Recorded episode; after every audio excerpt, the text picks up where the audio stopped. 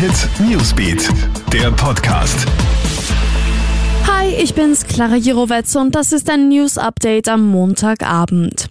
Schon Ende nächster Woche soll der AstraZeneca-Impfstoff nach Österreich kommen. Das hat Gesundheitsminister Rudi Anschober heute in einer Aussendung bekannt gegeben.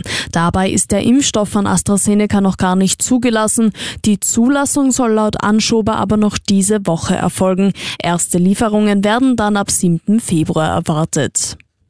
Das Vordrängeln bei den Corona-Impfungen könnte jetzt Konsequenzen haben. Bei der Korruptionsstaatsanwaltschaft sind seit vergangener Woche gleich mehrere, teils anonyme Hinweise eingelangt. Der Großteil davon soll aufgrund von Medienberichten gemeldet worden sein, in denen von mehreren Bürgermeistern die Rede war, die bereits geimpft wurden, obwohl sie noch gar nicht an der Reihe gewesen wären. Die Korruptionsstaatsanwaltschaft soll nun prüfen, in welchen Fällen tatsächlich ein Delikt vorliegt.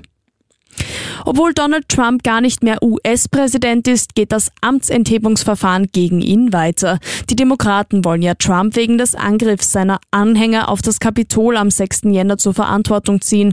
Heute steht der nächste Schritt im zweiten Amtsenthebungsverfahren an. Im US-Senat wird die Anklageschrift gegen Trump verlesen.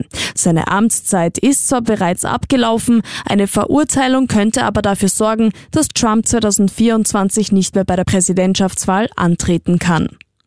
Alle Infos findest du online auf KroneHit.at. Wir halten dich aber natürlich auch jede Stunde im KroneHit Newsbeat auf dem Laufenden. Ciao und bis bald. KroneHit Newsbeat, der Podcast.